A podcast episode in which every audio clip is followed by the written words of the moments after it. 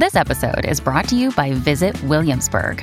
In Williamsburg, Virginia, there's never too much of a good thing. Whether you're a foodie, a golfer, a history buff, a shopaholic, an outdoor enthusiast, or a thrill seeker, you'll find what you came for here and more. So ask yourself, what is it you want? Discover Williamsburg and plan your trip at visitwilliamsburg.com. When you need mealtime inspiration, it's worth shopping Kroger, where you'll find over 30,000 mouthwatering choices that excite your inner foodie. And no matter what tasty choice you make, you'll enjoy our everyday low prices, plus extra ways to save, like digital coupons worth over $600 each week. You can also save up to $1 off per gallon at the pump with fuel points. More savings and more inspiring flavors make shopping Kroger worth it every time. Kroger, fresh for everyone. Fuel restrictions apply. Another day is here, and you're ready for it. What to wear? Check. Breakfast, lunch, and dinner? Check. Planning for what's next and how to save for it? That's where Bank of America can help. For your financial to-dos, Bank of America has experts ready to help get you closer to your goals. Get started at one of our local financial centers or 24-7 in our mobile banking app. Find a location near you at bankofamerica.com slash talk to us. What would you like the power to do? Mobile banking requires downloading the app and is only available for select devices. Message and data rates may apply. Bank of America and a member FDIC. Welcome to the New Books Network. Hello and welcome again to the New Books Network. Today we are talking about with uh, Luca Zan about his recent book, The Venice Arsenal Between History, Heritage and Reuse, uh, which is a Routledge focus book. I am your host today, Bernardo Bátiz-Lazo. And uh, with us is Luca Zan, who is at the University of Bologna and is involved in the management of arts heritage organizations within an international comparative perspective with fieldworks in China, Turkey, Peru, Ecuador, and Europe. He's the author or co author of a number of books, including Management Rhetoric and Arts in 2006, The Management of Cultural Heritage in 2008, and Managing Cultural Heritage in 2016. He is also active in management and accounting historical perspectives, particularly on the history of the Venice Arsenal. He is involved in international teaching in arts management. Until 2020, he was director of the graduate degree in innovation and organizational culture at the University of Bologna and is adjunct fa- faculty in the Master in Arts Management at Carnegie Mellon University and the CAFA, the China Academy of Fine Arts in Beijing. Luca Zan, thank you very much for being with us today at the New Books Network. Thank you. Thank you. Thank you for the invitation and the opportunity. Uh, before we jump into the book, uh, I would like to make uh, one question well, for the benefit of new scholars or, or early career scholars, which is uh, given your your very large track record in producing and editing books, how would you go about, or what would be the the main um, teaching point or learning experience that you would share with them about writing a book and selecting an, an editorial house and so on? Well, you know, in my case, this, this question is a, a, a bit strange. I, am in the management field mostly. I mean, institutional, institutionally, I'm based in a management department. My career is uh, in the management field, and in the management field, normally we do not produce book. I mean, we are uh, asked to, to to write articles, to to write articles in journals that are ranked I hate all these kind of things, to be honest. Uh, so basically, uh, it, it, really depends on the field, on your specific field. But in a, in a sense, to me, writing a book, it's a kind of hobby. You know, it is not rewarding from a career point of view, which I think it's crazy. But this is the system. And, um, and, and indeed, what I normally do, and I'm doing also in another research project now, I first try to, to, to do what I think is interesting to me. So, uh, in a sense, I'm writing uh, kind of research reports that that are that are interesting to me. And then I'm thinking in terms of books, perhaps. And then I'm thinking in terms of extracting one or two articles that can be published in journals. And uh, so that's a, a, bit crazy context, perhaps. Uh, it's different in business history, perhaps it's different in other. Mm, but and also what I did, what I found nice in, in this uh, in this case, this is a, a kind of instant book. Instant book is fifty thousand words, and um, I had also to bargain with pictures and figures and photographies that, that you have. So you you have to bargain in a sense. You I don't want more picture. You, you lose words. But I mean, this uh, this uh, this idea of fifty thousand words is incredibly interesting. That forces you to be focused on, on, on what you say, and, and, and any single word. I mean, is that worth the, the, the, the because of the constraint? So uh, I think that's a very nice nice uh, experience. I mean, and it's really, I'm, I'm not sure is the kind of things I would suggest at the beginning of the career, to be honest. Um, maybe, but it depends uh, from the field, of course. But but this is really in terms of you know uh, even in terms of trying to make things that are robust from an academic point of view, but also that can be uh, that can reach a, a wider public. So once again, given the, the silly rules of the academic game, sometimes I'm not sure it's the best way to, to start with in terms of a career. So maybe at the beginning, I would suggest a, a less uh, or a more conventional way in a sense. Yes, thank you. It is it is um, a pity that the promotion and uh, rewards are tied to articles, given that books are have a longer shelf life and also allow you to reach, as in this case, a much wider audience. But um, I'm also enthusiastic about series like uh, Routledge Focus, which are these short books that you know can't help and can you know are are is um, are easier to read for an audience that will not engage with a longer uh, discussion. It depends on the topic as well, but Thank you for that. Let's get into the essence of uh, today's book, which is the Venice Arsenal. And for the people who are not totally familiar with what the Venice Arsenal is, let's give a very broad explanation. And I will try my, my hand first, and you will correct me. Oh. Okay? Um, so the Venice Arsenal, what you try to do in, in this project is a is a quite a challenging task because uh, the arsenal was a shipyard, but was also a place for military innovation and the storage of uh, ammunition and, and gunpowder within the, the city of Venice. As as such, the the space, which is quite big, I don't remember the the the, um, the um, exact number of square meters. I think it might 40, be 48 hectares. 48 hectare, hectares. Okay, excellent. Which is which is a huge, huge uh, space. Has been in use for about now 900 years, and you are looking at the last 40 years of of this uh, history as as how to rescue and continue this this space to continue evolving. Uh, is that a fair description? Yes, with the with, with just the major details. What what I'm looking at is, a, is in a sense is the double lenses.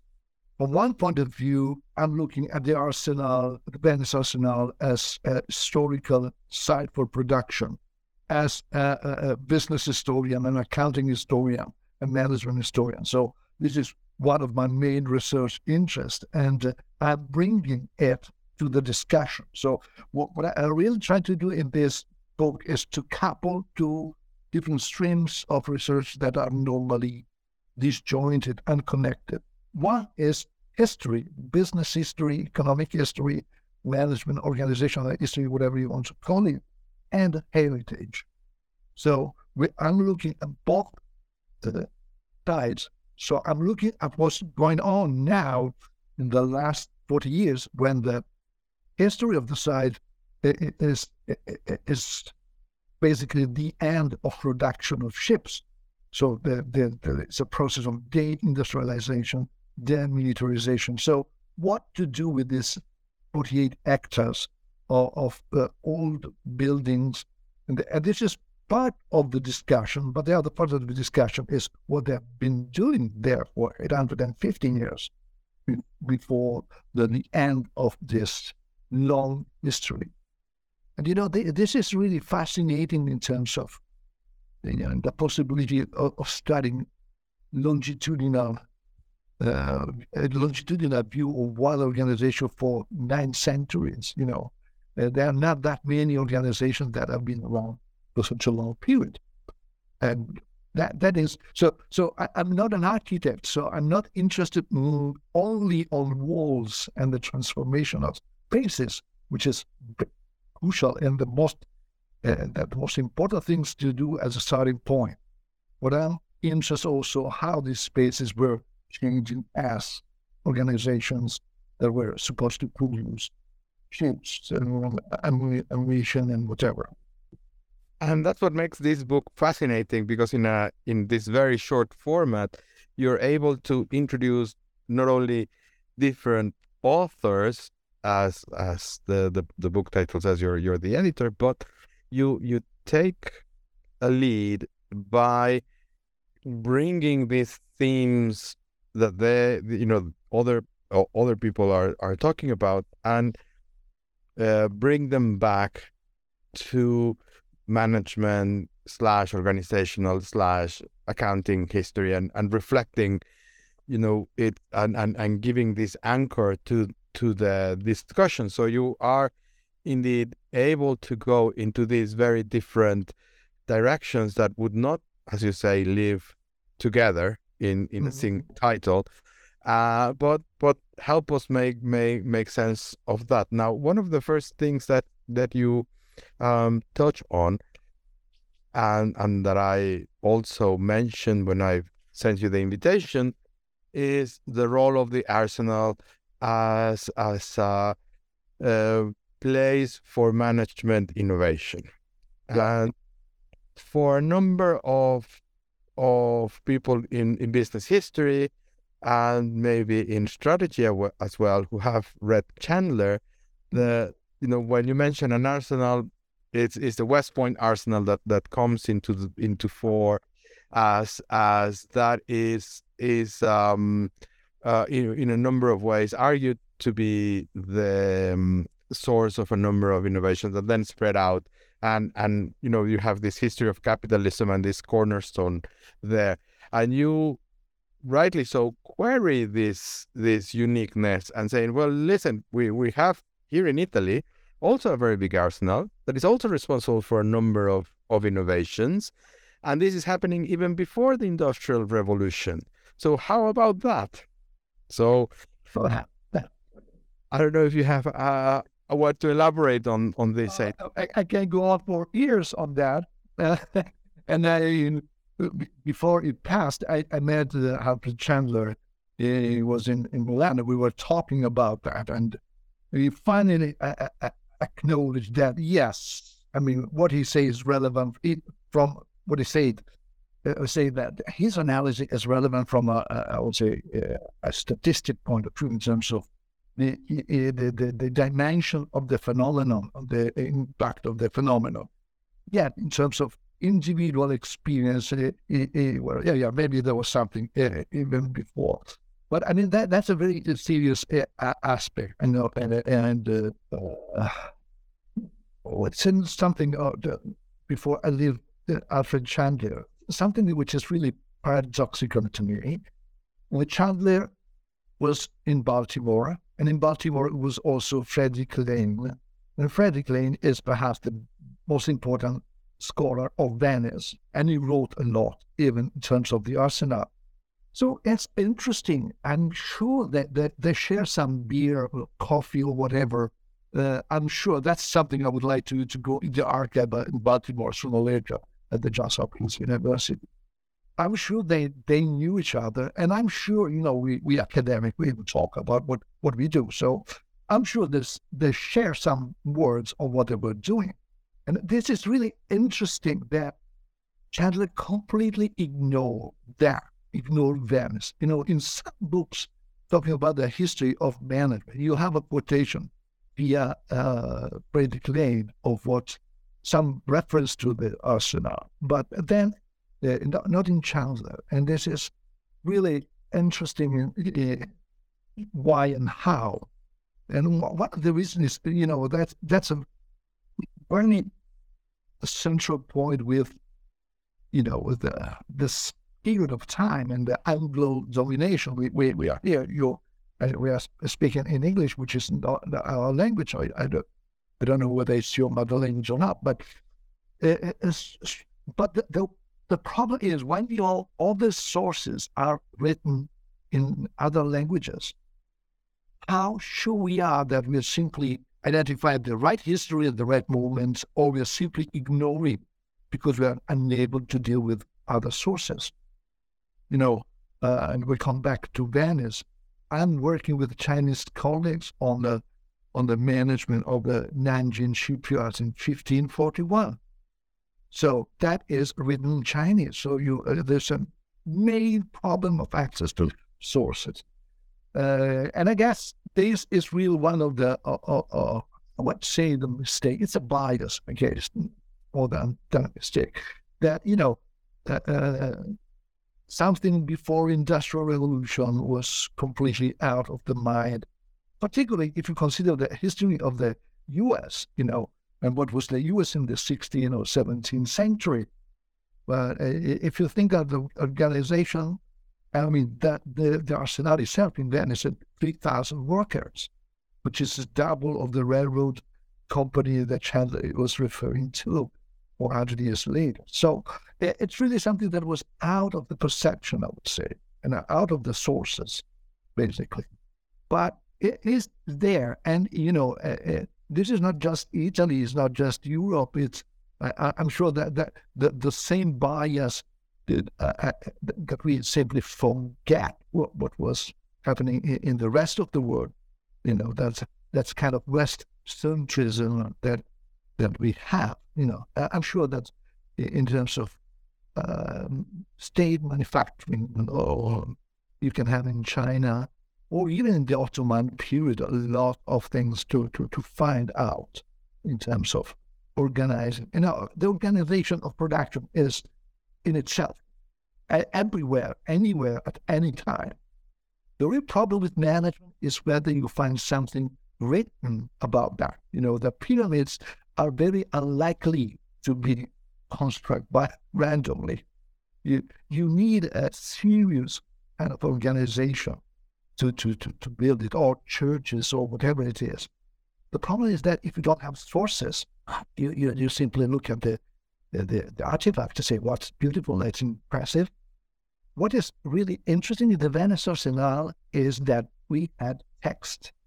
They were, I, they were asked to write report about what was going on in the arsenal. So I, I can read this guy's 1586 that I share the same concern that I have. It's my culture as a management expert, as a management consultant, or whatever researchers, that they're raising similar questions. That, when, when I first read these documents, 1586, I was really, you know, when you uh, start, what oh, Jesus, that's crazy, that's unbelievable, and it is. Thank you for that. It it is, but and and, and as you as you um in in, in response, you you you touch on a number of of things. I, I mean, this was not meant to downplay the contribution of Chandler, but just to point that we we we can and should broaden our our discussions in the emergence of capitalism, because in the latter part of your response, in my view, you're touching on two very important things. One of them is what is management and what how do we define that?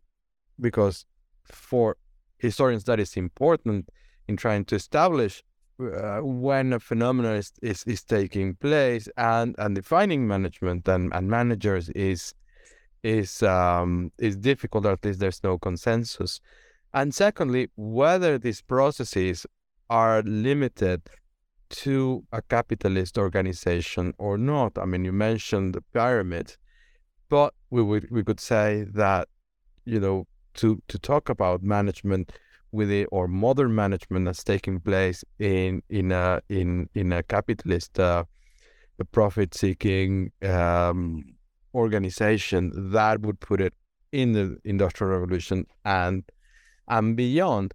But nevertheless i think that both in the book and in your answer you point to a very important thing that has received relatively little attention which is the history of of management processes rather than of manage, manager as as as an individual that sometimes comes across as you know in in a gendered way. Our, our picture is is of a is of a male white uh, middle class maybe protestant as as as, as you say in, in an anglo-saxon setting to you know how are people dealing with different um, issues of organizing and of uh, being able to um, relocate resources from one place to the other in a purposeful way. You know, much deeper than you're going in the in the book in a in a way. But uh, so let's go back to the let's go back to the book. And you have four parts. I don't know if you want to tell us how you thought about splitting this this uh, story into four main sections. Yeah, I mean, uh, this is uh, an edited book in English that follows another couple of edited books in Italian uh, about this topic. So um, that were related to some initiative that we had in terms of uh, conferences. So, and one of the main point is uh, for the book as such, uh, more than academic book dedicated to scholars and only to scholars. This is really trying to make things happen. You know, the the situation of the arsenal is quite, as we will talk later, in terms of what they are doing now with the arsenal. It's quite uh, sad and and uh, badly managed. Sorry to use this word. Uh, but, but so basically, we were trying to make things change. So, in a sense, it's more a kind of, uh, if you say, kind of civic engagement, not not simply uh, ivory tower kind of research.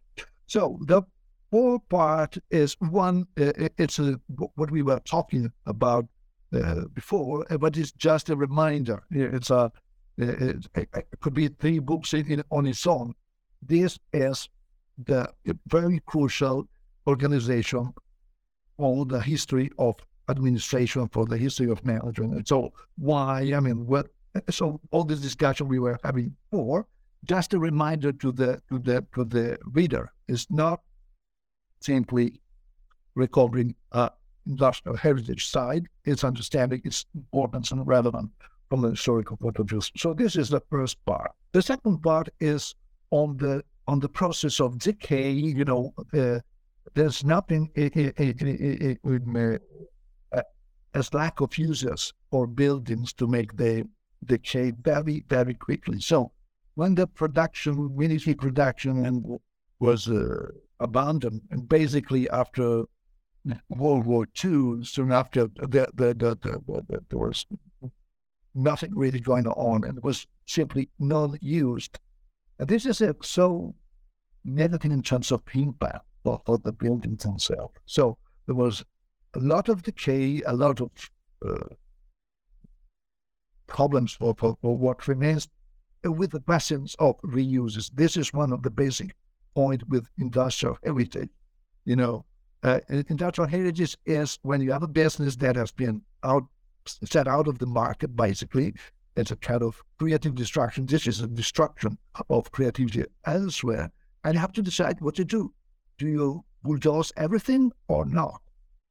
Uh, unfortunately, not in the case of that. So the second part is mainly on what happened in terms of discussion of the reuses of the arsenal, uh, starting from 1980, basically, or 40 years of debate. Part three, in particular, has a focus on the idea of a museum of the arsenal that was a huge project carried out uh, around 2000, ending in 2007.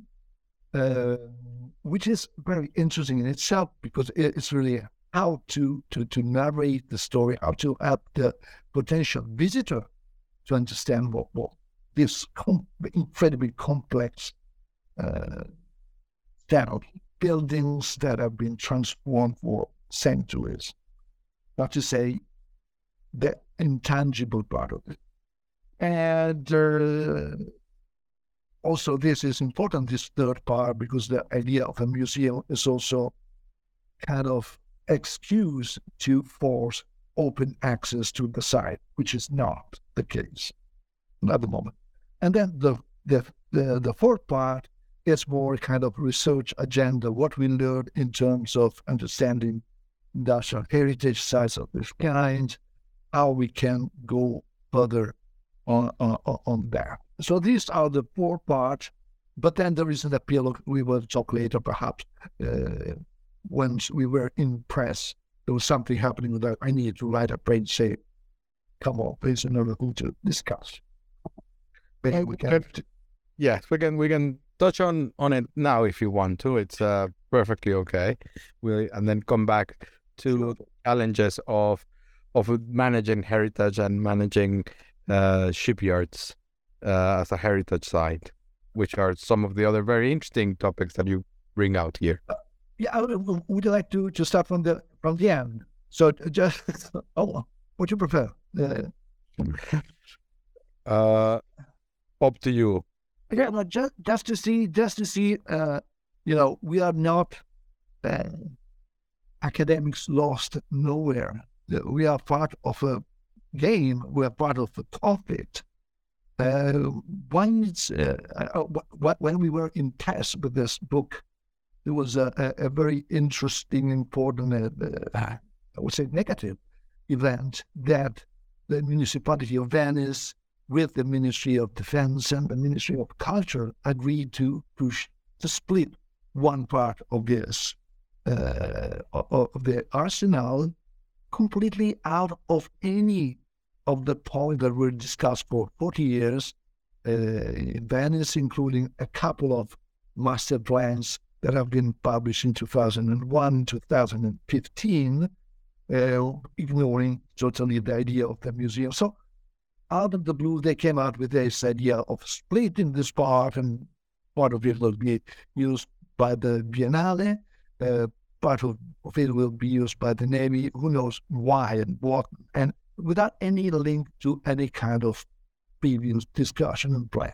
So that was, and also was very politically very imposing to the city uh, this idea with any participation. So there is an issue here of the arsenal, uh, which is crucial, which is the lack of access. So basically, this is one sixteenth of Venice, this huge area, which normally you cannot get in.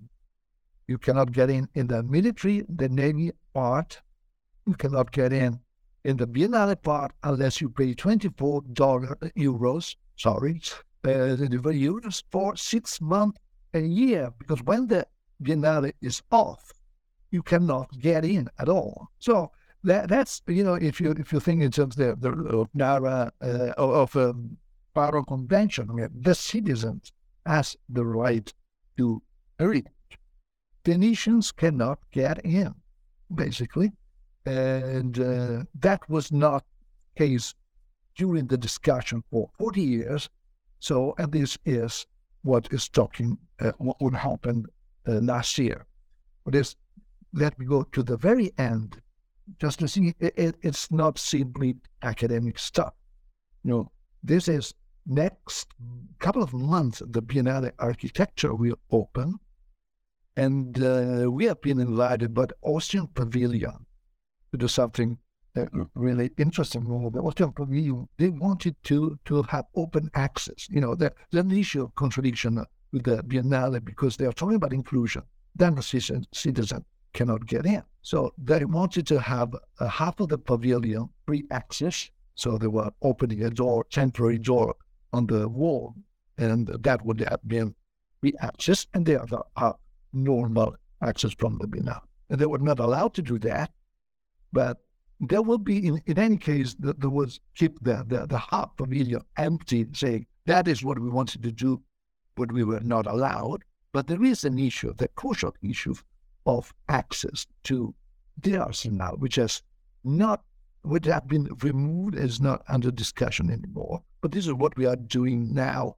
In in a, so if you if you haven't yet come to any of you to, to come to the Venice Venice the next month, uh, after May there will be the the, the, Biennale architecture will be open. So please come to the the the, the Ocean Pavilion. So it, it, it's still a battle going on. And when you talk with people about what's going on and what is not happening in, in, in Venice and in the Arsenal in particular, all over the world. People say, how is it possible?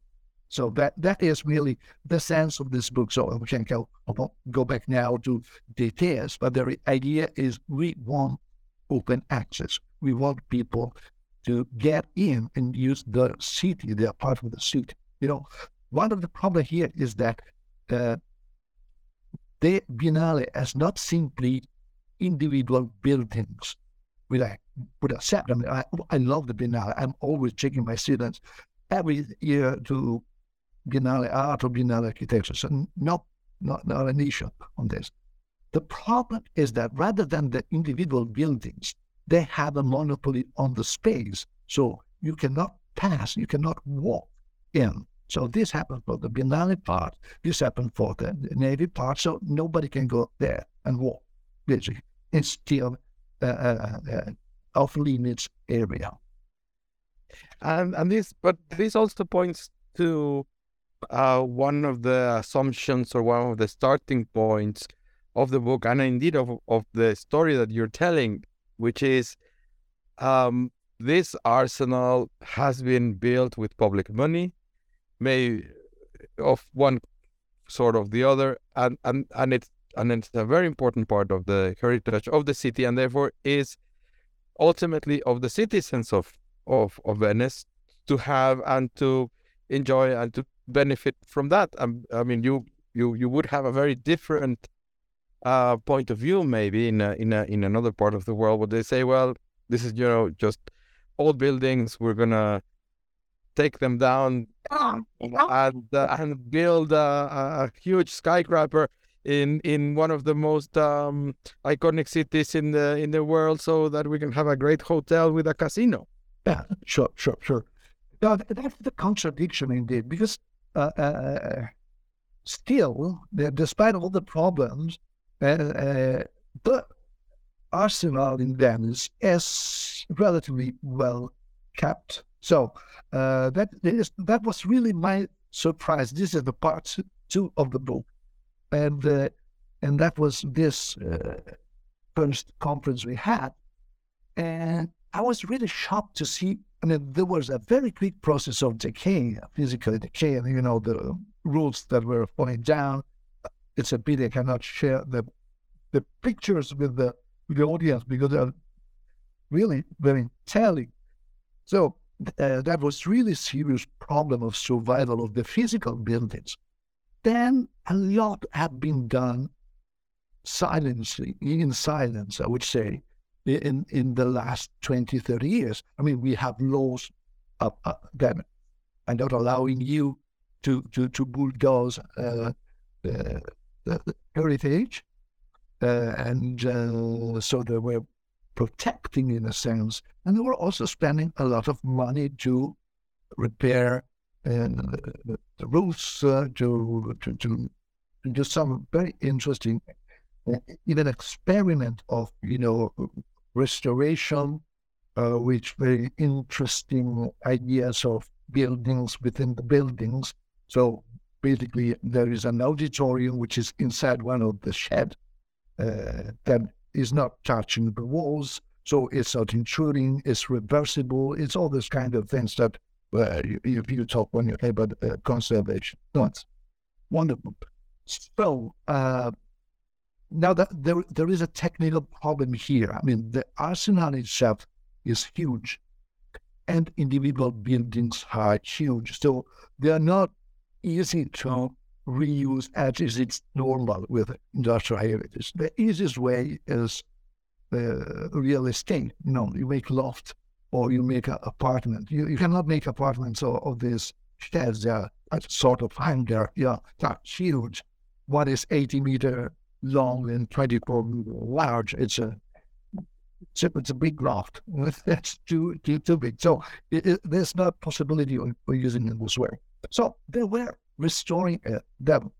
And what is interesting, uh, there, there were different institutions that were putting money, the, the Ministry of Culture, with the superintendency system, that is the, Italian way of preserving heritage.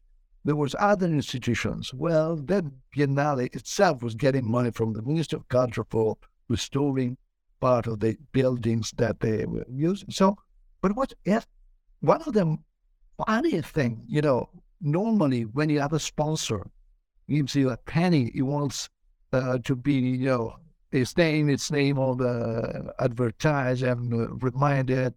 Uh, nobody wanted to be quoted in a sense. They were putting money in silence and even reconstructing how much has been done, how much has been spent. It's it's really difficult because nobody really wants to to appear in a sense. No.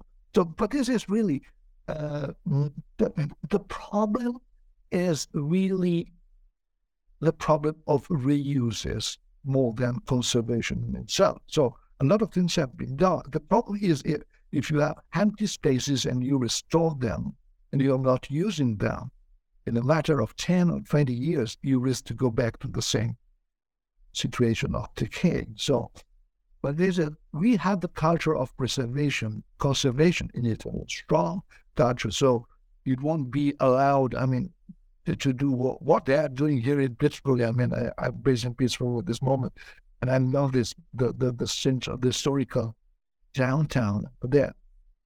Well, year to year, you, you, you see one one building missing and another building missing, as you would say. Now, that's not the case in Venice. They were preserving, that's still preserved well. The real problem is that, oh, you know, what to do, the reuse is how to reuse that. You know, that's a, there's a contradiction in a sense. In other countries, they would have been, uh, they would have done even worse in a sense, that they would have destroyed or turned down everything we didn't. But then is what do you do with this? Exactly, and uh, you also, as you were talking, you reminded me of this uh, international debate, or at least it, it hit the, the international media of of the uh, old houses in Shanghai, which mm-hmm. are a very particular architecture, and they're just disappearing left and right, and there is no commitment uh, for restoration in, in that sense. And, and it also, has also happened in Mexico City, in the city center, and you know all over the place. But let me go back to one of the other themes that you come out in the book, and that is very much with your uh, organizational, especially management accounting, uh, well, not management but accounting historian hat on,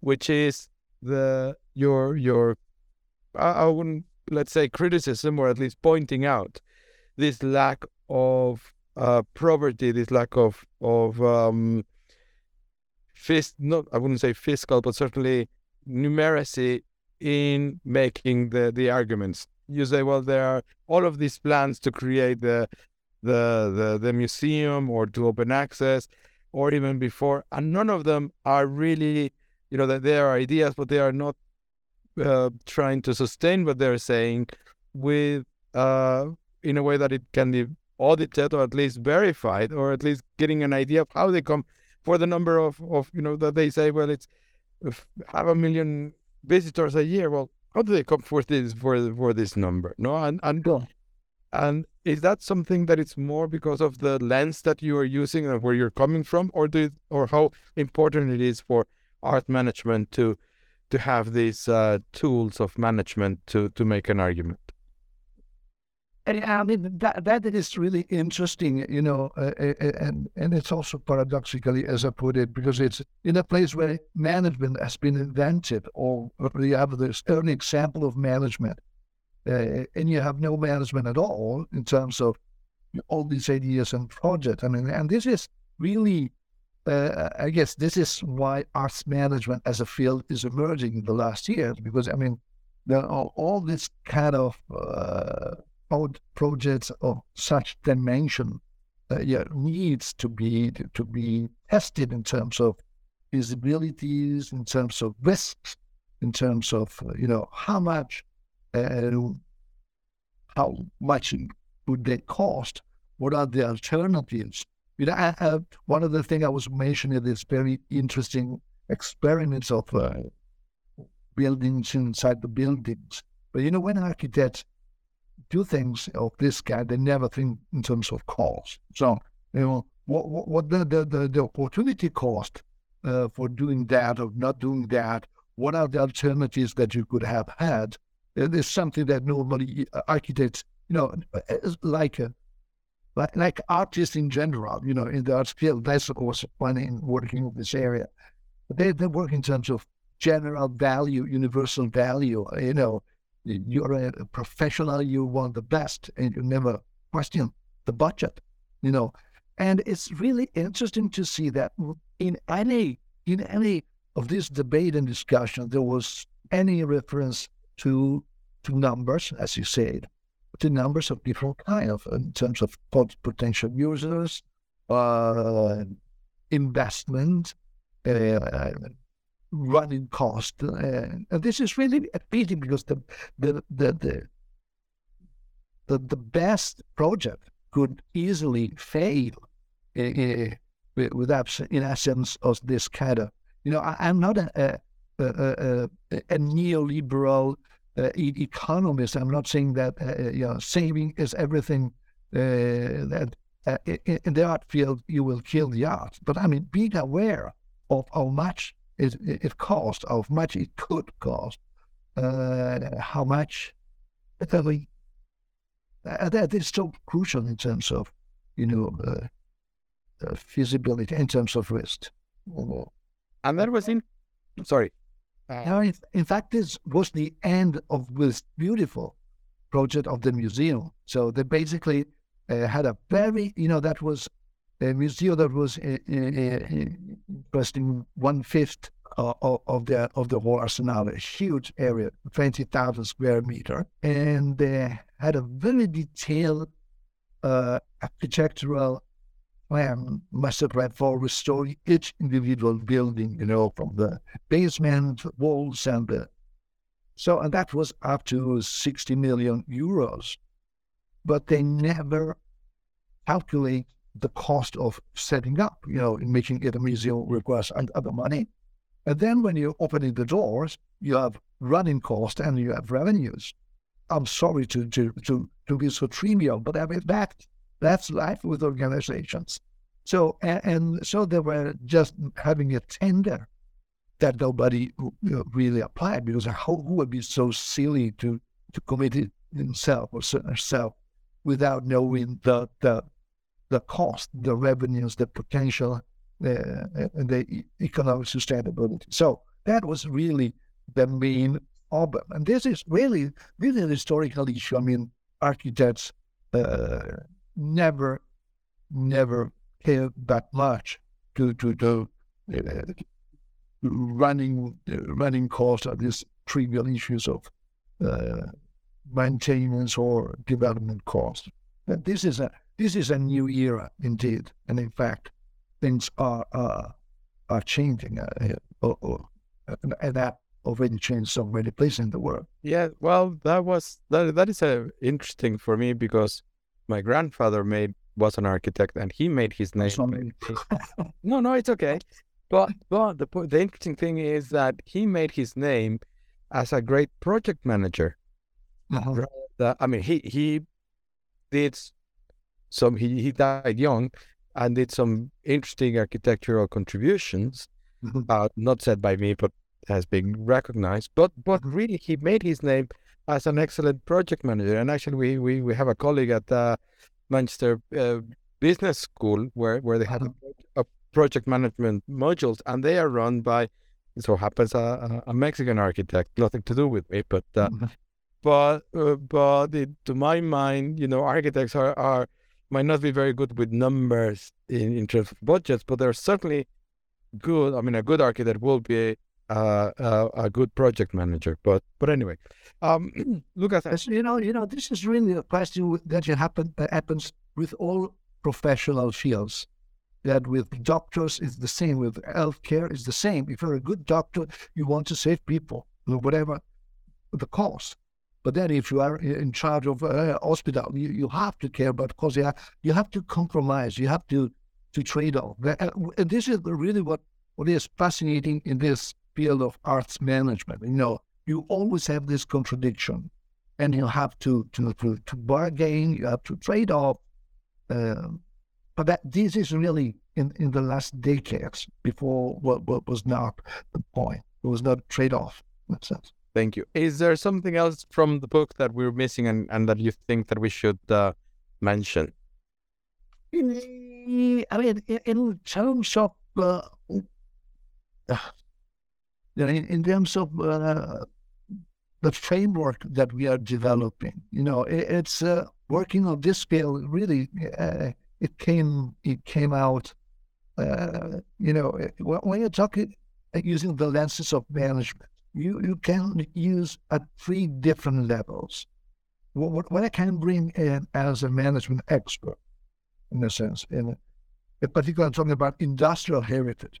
Well, so there are three levels. The first level is how I can see the history of this production entity, production organization. So this is what I was referring to the first part of the book. And also here it's very interesting. You have I, I have de- developed this notion. I love the, the I love the term industrial archaeology more than industrial heritage, but in Europe we use industrial. Um, but industrial archaeology you, makes you think that you really have to, to, to dig to find things that are not there to do.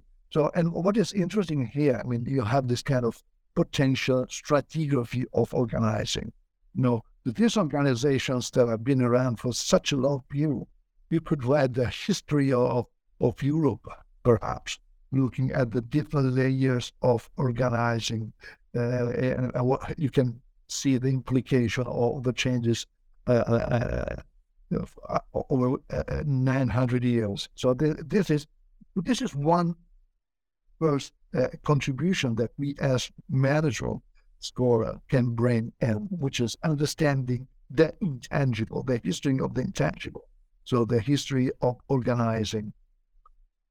And the second is to help architects or urban developers or uh, mayors when they are dealing with industrial heritage, how, to what extent, and how keep part of the history in new projects of reusing of the sites.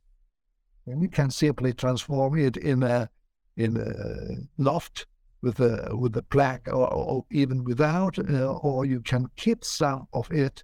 You can uh, you can preserve both part of the machinery. You can give idea of what was going on with different kind of technologies and media, but we can be, in a sense, contributor in, from that point of view. How you narrate the history of the site that are, are not more used as a production site.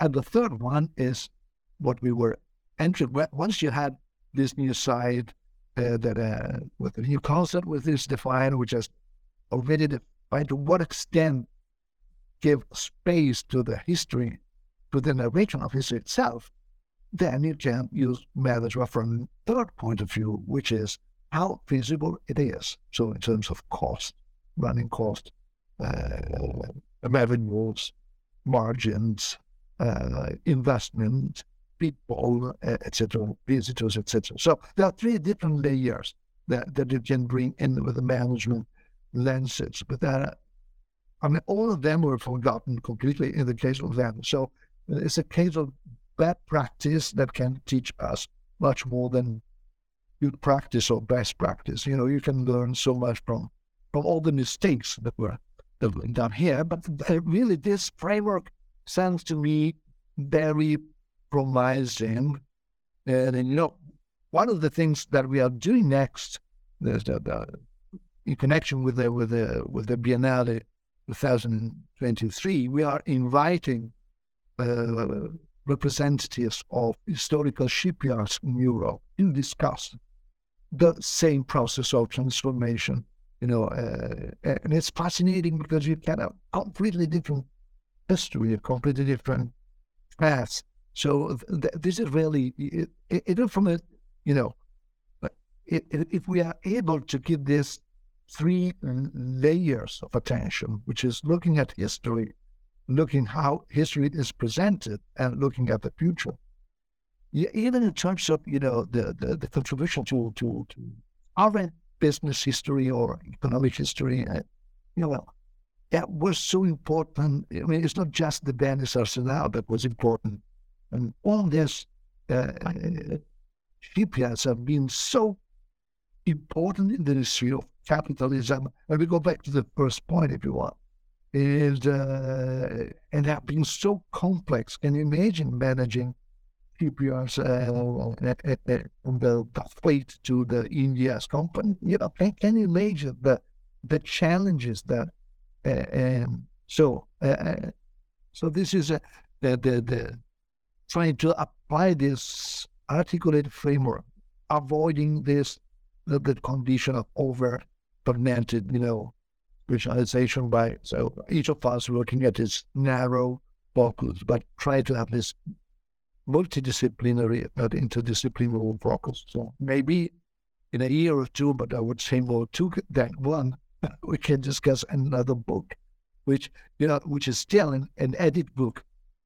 But, you know, uh, uh back to the first question here, edit book doesn't pay anything in terms of career development but are so important in terms of you know the contribution to debate, focusing on some discussion and points. So that will be another edited book in a couple of years. I would, I hope so. Well, you've you've answered my my last question, which was what was your your your last project, and in, in that, having edited some some books my myself, I, I think that one of the things that you did very nicely, as I mentioned at the beginning, is being able for the different parts of the book to talk to each other, which has that is the main challenge of having an, an edited book. When when you have a couple of authors that are uh, intervening, sometimes you know they you you find people writing their own piece and they don't really talk to each other, and that's certainly the case with with a number of, of, of edited books where you know they're they're just standalone almost articles or long articles, sure. but making making the parts talk to each other and and you've made a great effort and and you know great success in each and every time bringing things back to to the fore and just uh, just uh, before we we finish I'll, I'll give you a a, a, a small anecdote uh, about why shipyards are still relevant and talking to a very large uh, bank which a global systemic bank uh, the head of uh, one of the very important human resources person.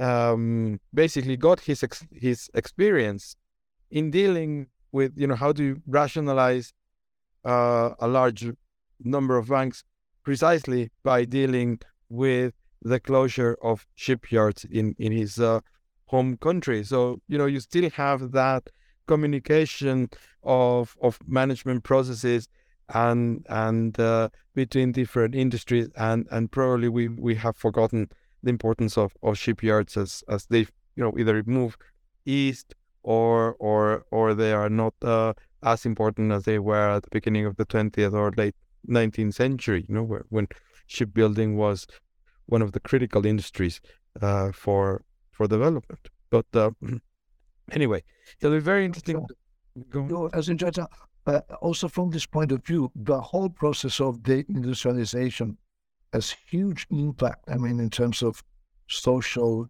employment. I mean, they're, they're really, uh, the more we go to where, you know, delocalization, I mean, that, know, we are transforming our cities. I mean, and it's uh, really, and the case of Venice is really impressive in terms of the debt, the, the risk of killing a city, you know, there are nowadays just 50,000 inhabitants in, in Venice.